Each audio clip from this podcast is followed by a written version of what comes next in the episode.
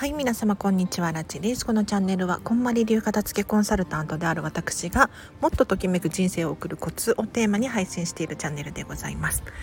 ということで本日もお聴きいただきありがとうございます。ちょっと風強いんですけれどこのままいきますね。はい。早速今日のテーマなんですが今日はですね未来への不安っていうことについて話をしていこうかなと思います。ちょっと頭の中でまだまとまりきってないんですが喋ってるうちにまとまるだろうという ことで話を進めていきますね。でコンマニメソッド的に私たちが物を捨てられない理由物ごとですね目に見えるものもそうだし目に見えないこともそうなんですけれどなぜ私たちが物を捨てられないのかっていうと2つ理由がありましてまず1つ目が過去過去への執着でもう一個何かっていうと今日のテーマ未来への不安なんですね。で未来への不安って何かなって考えた時にちょっと私なりにね因数分解していくとやっぱり人ってこ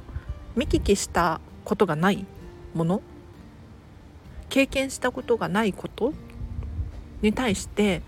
こう恐怖心を抱くなあなんていうふうに思うんですよ。何て言ったらいいんだろう。例えばスマホ皆さんお持ちだと思うんですけれどスマホね。スマホが出た当初もう十何年前かになるのかな。当時私もねガラケー持っていたんですけれどスマホって何みたいな。わかりますか？スマホって何って感じだったし iPhone って何っていう感じでしたよね。でなんならもう iPhone なんか別にいらないよとかいやそんなものいらないよ。なんかね逆に、まあ、恐怖まではいかないけれどこう触ったことがないからね、うん、私には必要ない関係ないみたいなそういうふうに思っていたんです。ただ今どうでしょうか？おそらくみんな持っているしもうなんならねスマホがないと生きていけないわっていう時代になりましたよね。他にもそうだな YouTuber インスタグラマーとかね職業がありますけれどもうね10年前じゃ考えられませんでしたよ。アメリカでこう YouTuber っていう仕事ができてきてでそれがもう収入になっている。でさらに子供のなりたい職業ランキングにまで入ってきて当時はもう YouTuber なんてみたいなわかりますか？YouTuber なんてもうありえないからもう普通に企業に就職しなさいみたいなそういう感じだったじゃないですか。でもいざ蓋を開けてみたら今どうですか ?YouTuber なんて当たり前だし今 YouTuber どころかなんかライバーとかね VTuber とかもうねどんどん新しい職業増えてきているんですよ。で今日お伝えしたいのがですね未来への不安っていうことなんですけれどやっぱりお片付けも同じで体験したことがなかったりとかやったことがない人多いと思うんですよ。これ捨てちゃったら怖いわとかいつか使うかもしれないとかこれがなくなったら何かまずいことが起こるような気がするとかでもそれっていかがでしょうか？実際に経験したことないから憶測でこう話をしてしまっていますよね。でもうここで気をつけていただきたいのは何でもかんでもあのポイポイしてればいいとかそういうわけではないんですよ。そういうわけではないんだけれどもしこう未来に対して不安があってで自分がまだ経験したことがないがために手放すのを躊躇しちゃっているなっていうふうに思うものがあるとするじゃないですか。そしたらそれがまず一つの気づきなんですよね。で自分は今どう思っているのかっていうのを改めてこう振り返っていただきたい。例えばなんだろうな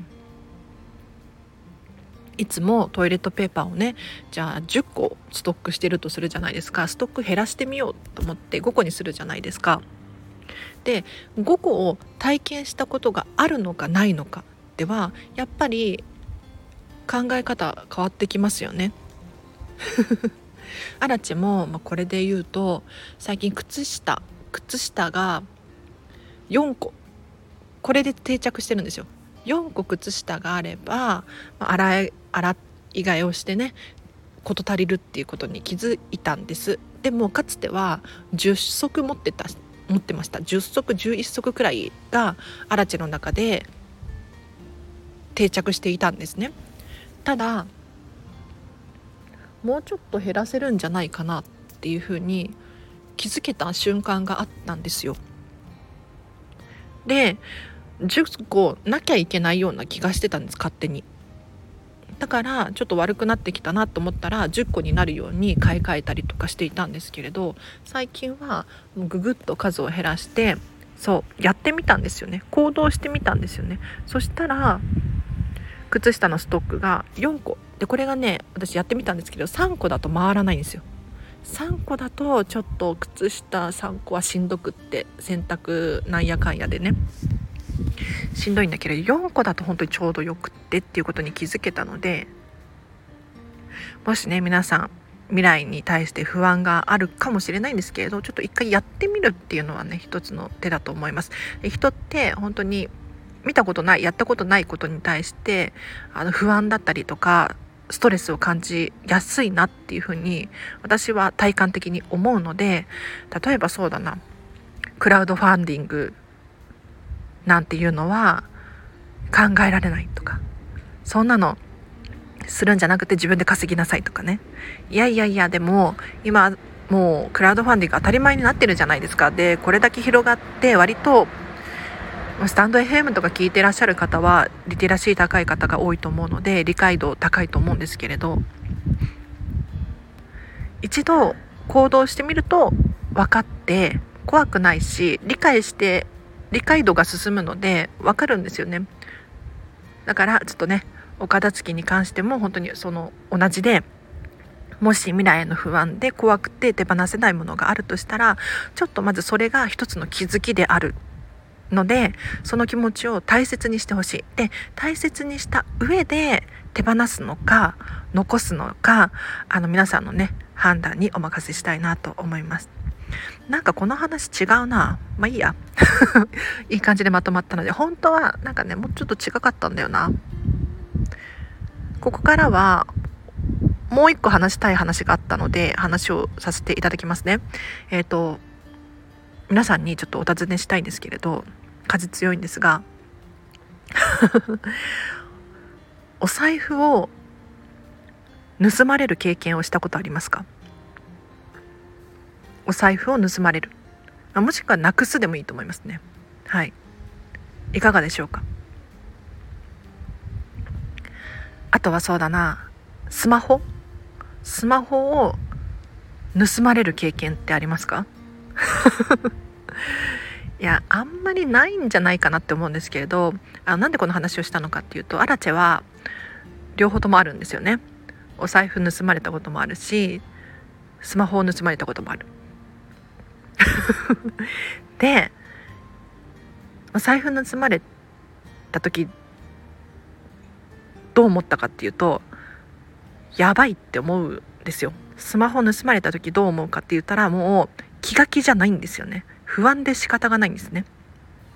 でこれどちらも外国で起こった事件だったんですけれどなんでこの話をしたのかっていうとお財布スマホ1回盗まれると いやこんなことを言うのもあれかもしれないんですけど免疫つくんですよ。免疫が。だから私は今のところ2回目盗まれたことはないんですね。2回目盗まれたことはないです。はいもう本当に気をつけてるから。気をつけなきゃいけないっていうふうに頭の中で思うんですよね。でさらに言うとあのもし万が一お財布盗まれたスマホを盗まれたってなった場合に対処法を知ってるのでえっ、ー、と要するに警察に届け出を出さなきゃいけないとかクレジットカード止めなきゃいけないとか。もうね勝手が分かってるので一回経験してみるとあの一回さ一番最初の不安とかドキドキとか焦りストレスっていうのは手放すことができるんですよ。いや別に皆さんにお財布一回盗まれてみんなとかって言ってるわけではなくって一度経験してみると人って成長するんですよね。でもこれはもう強制的に成長するんですよ。だから一度体験してみてほしいんです。物を手放す残すっていう判断をするっていうのもそうなんですけれど一度迷っていることがあるのであればそこでとどまらずに足踏みを踏むのではなくて一歩これコンフォートゾーンっていうのかな？今置かれているコンフォート要するに快適な場所があると思うんですよ。仕事も慣れてきたしとか収入も安定してるしとか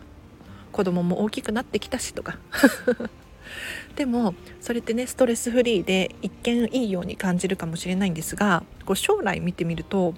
あのやっぱり成長をした方が将来の自分が楽になってる可能性すごく高いんですよね。なので自分を成長させるためにもちょっとコンフォートゾーンから抜け出して例えば勉強してみようかなお金を出して勉強してみようかなだったりとかあとはずっとやりたいと思ってたものをやってみる趣味でもいいと思いますやってみるのもありかなって思いますただ人って、まあ、脳脳の構造的に新しいことを嫌うんですよ。現状維持を好むんですね。だからお片付けっていうと本当にしなくても生きていけるじゃないですか。でしなくて生きていけるにもかかわらずやろうってあんまり思わなくないですか？思う人もいますよ。思う人ってどういう人なのかっていうと要するにお片付けをすることによって自分は変わりたいとかこの状態じゃまずいとかさらに成長したいとかそういうふうに思うからこそおそらくお片付けをするんだと思うんですね。でお片付けはね別にしなくても生きていけるんですよ正直な話だからつい後回しになっちゃう 後回しになっちゃうんですよでいやお片付けしたいなねあの私のねところにも相談するしてくれる方来るんですけれどあの結局お片付け私のレッスンをしないっていう選択もできるわけじゃないですか。でお片付けのレッスンしないっていう風に選択をする人もいますもちろん。ただ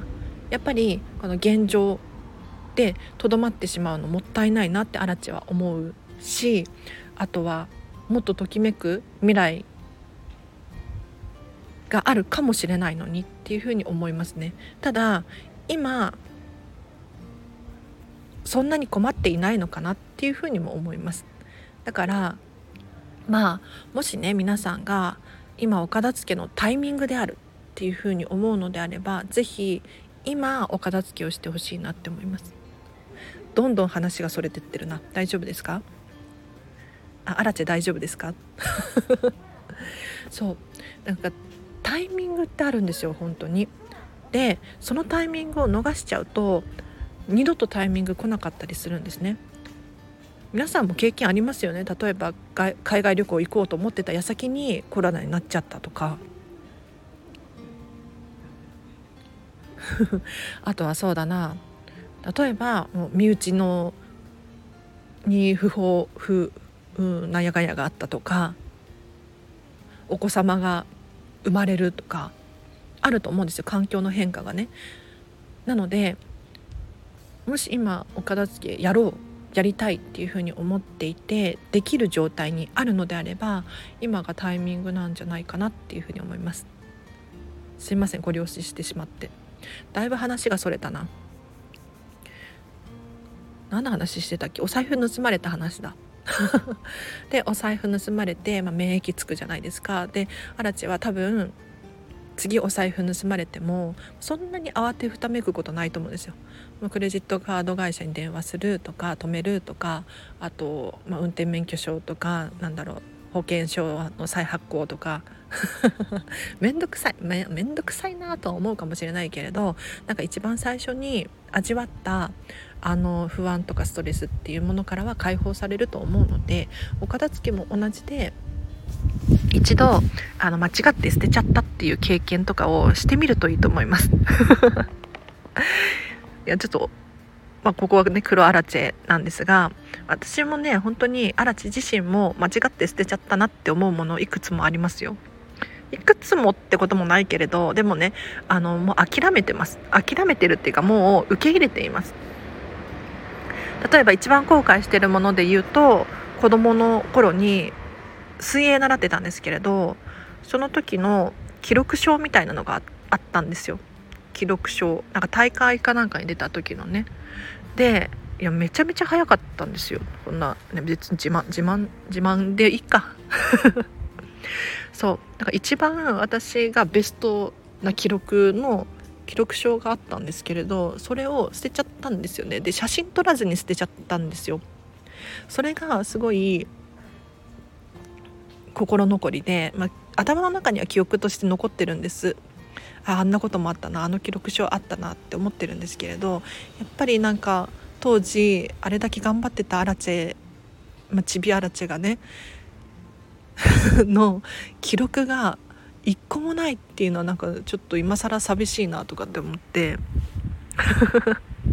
すごい後悔してますね。でももう捨てちゃったから戻ってこないじゃないですか。でも何て言うのかな後悔はしているけれど、まあ、お勉強になったというか次もしそういうことがあったら二度と捨てないようにしようっていうふうに思いますよね。あと最近で言うとメール捨てすぎちゃう問題があってもうねメール捨てすぎちゃうんですよ。で大事なメールも捨てちゃってるんですよね。はい。例えば最近で言うとあの金婚西野さんのあ金婚西野さんオンラインサロンメンバーなんですけれどあのセミナーがあってであこのセミナー参加したいなと思って、まあ、800円だったんですけれどあの800円のお金のセミナーの申し込みをしたんですよ。ただ申し込んで返信のメールが来てたんです。でもおそらく私捨てちゃったんですよねメールを。でそのメールにその参加のあの大事なリンクが貼ってあったはずなんですね。それを捨てちゃったのを気づいたのがもう本当にギリギリであ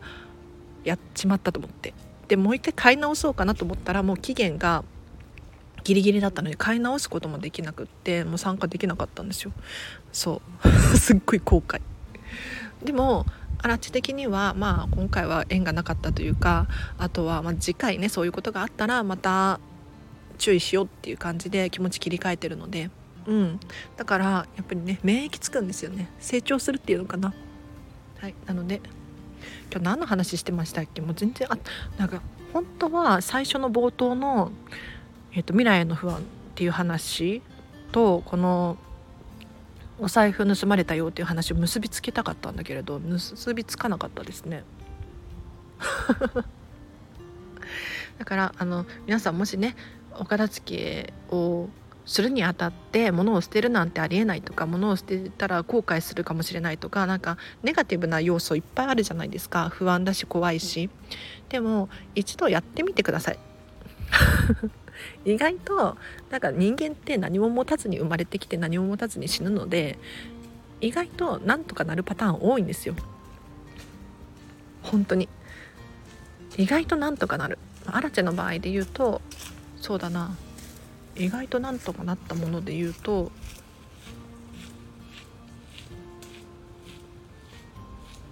こんまりメディアからのメール大事なメールを捨てちゃったんだけれどもう一回送ってくださいって言ったら送ってくれたりとか。あとはそうだな物で言ったらなんだろうな。それこそ私布団持ってなくってえっとヨガマットで寝てるんですけれど最初躊躇しましたよねいくらこうミニマリストの人ミニマリスト界隈でヨガマットでみんな寝てるっていう情報を得たところでヨガマットで寝たことなんてないからで布団を捨てたことなんてないから最初はそんな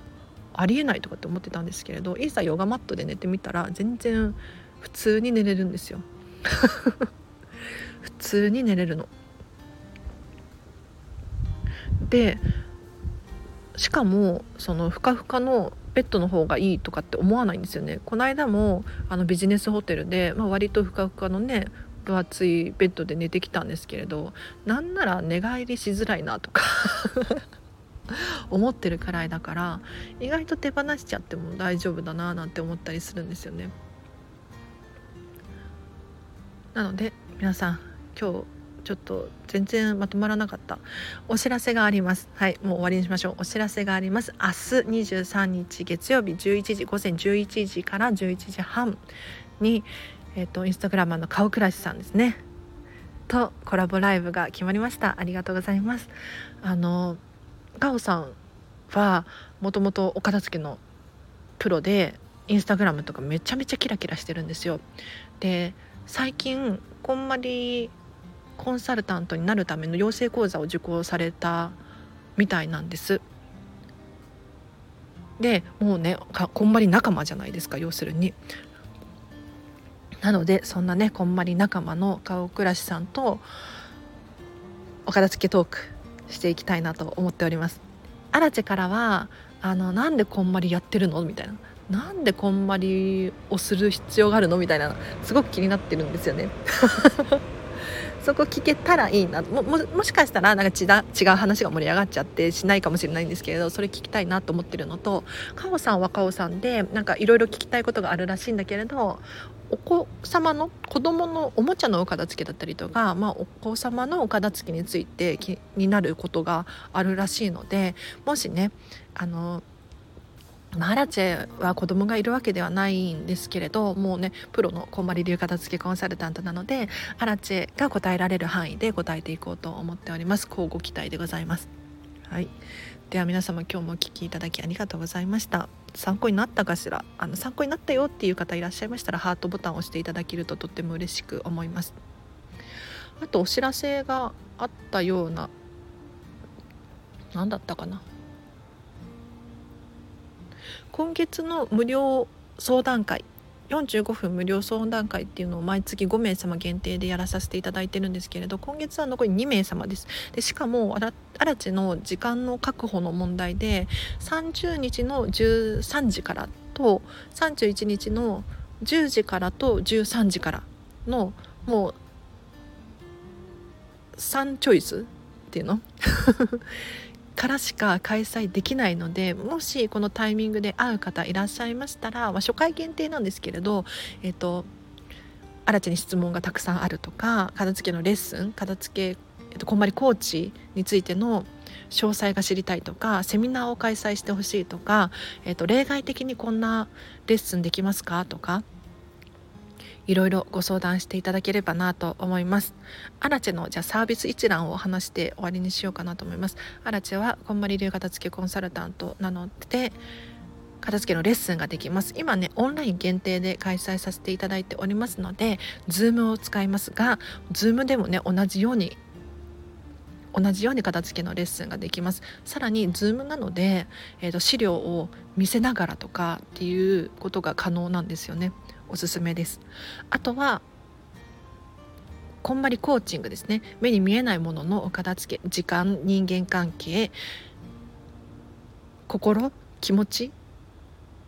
データ会議。なんていうものを整理整頓整えることができます。さらに他にも恋愛だったりダイエットだったり。お金に対するモヤモヤもおそらく解消するんじゃなかろうかと。思いますので是非ねコーチング気になる方いらっしゃいましたらお声がけください。でコーチングに関して言うと初回限定でお試しセッション75分8800円で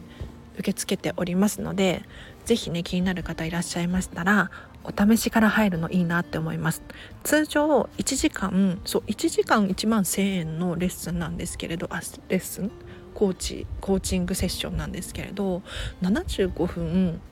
8800円ってめちゃめちゃお得なので是非お声がけください。あとはインスタグラムやってます。LINE で公式アカウントやってます。こちらはリンク貼ってあります。あとフェムパスさんっていうところでウェブライターをやっていますのでアラチェがね頑張って書いた記事ディズニー関連が多いかもしれない。ディズニーの記事とかお片付けに関する記事とか今後もどんどん、えーと、出ていく予定になっていますのでぜひフェムパスで検索していただけるとフェムパスの中のでお片付けって検索していただくとアラチェがトップで出てきますのでぜひ絵が可愛いんですよ。これもリンク貼っておくのでぜひチェックしてみてほしいなと思います。あとはなんだ？これくらいかな？スタンド FM ね。あ聞いてほしいことがあって。いや何かっていうとスタンド FM もうすぐ私総再生回数が5万回になりそうなんですよ。ありがとうございます。えっ、ー、とねいつから始めたっけな？19年の違うな20年かな？ちょっともう曖昧なんですけれど1年9101112123458ヶ月？違うな。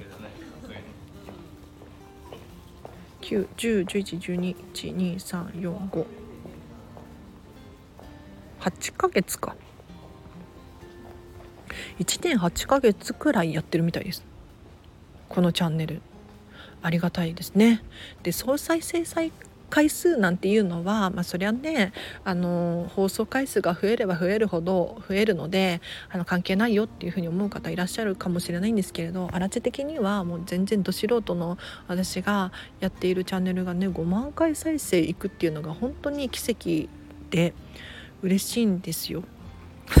ありがたいですね。はい、ぜひねこのチャンネルがいいなと思ったらシェア拡散していただけると嬉しく思います。はい、一応ね SPP っていうのを狙っていてなんかパートナープログラムっていうのがあるんですよ。スタンド FM の。でこのパートナープログラムっていうのにえっ、ー、と認証？承認されると1時間聞かれるごとにいくらっていう収入になるんですねアラチのところに。ただフォロワーが1,000人くらいいないとダメらしいのでちょっともうちょっと頑張らなければならないんですけれどはい。是非この放送を聞いていいねって思ったらフォローしていただけるととっても嬉しく思います。すいません。ゴリゴリの宣伝で。では今日はここまでにします。すいません。なんかダラダラ喋っちゃったな。明日ぜひ聞きに来てね。ライブ配信。では今日は以上です。皆様今日の夜も違うな。明日の朝もハピネスな一日を過ごしてください。あらちでした。バイバイ。